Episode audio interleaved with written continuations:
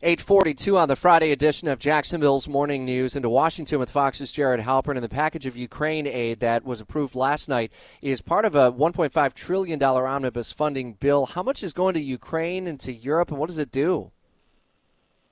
Yeah, uh, so you're right. This is a, a major uh, government funding bill. Keeps the entire federal government funded now through September 30th, so through the rest of the fiscal year, a trillion and a half dollars, and about 14 billion dollars now uh, headed to Ukraine. It's both uh, military assistance, so uh, you know the, the military equipment that Ukraine says it needs in this operation, as well as money uh, for the humanitarian relief. Also helps backfill some of the money for uh, these deployments that the United States has had to uh, the eastern flank of NATO, countries like Hungary and Poland, uh, the the Baltic states as well. So that should arrive on the president's desk. We would think later today. By the way, they they passed it with more than 24 hours before a, a, government shutdown would have been triggered uh, late tonight. So oh, early for Congress. Yeah, indeed. Uh, they they actually had a little bit of time left on the clock. I mean, usually they're in the 11th hour, wondering uh, when the vote's going to happen. Right. So, Is there much energy behind this discussion of suspending the federal gas tax? You think?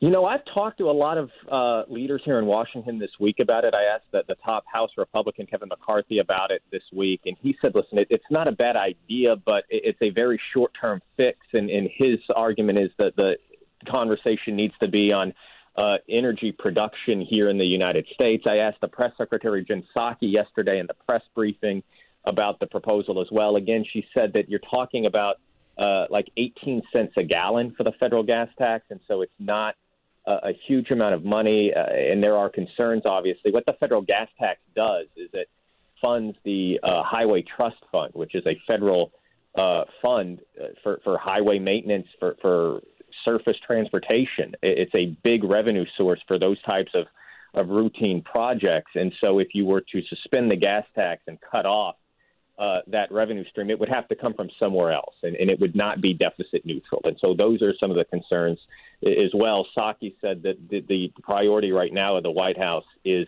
on increasing global uh, production and increasing global supply. So listen, there are there, there is a bipartisan bill in the in Congress right now. We'll see if uh, there's enough action to move forward on it. There have been several Democratic governors this week that have asked for a suspension of the federal gas tax. Um, Maryland's governor uh, announced with legislative leaders yesterday that the state was going to suspend its gas tax for one month. Some states may look to do that. Those state gas taxes, by the way, are usually much higher than the federal gas tax.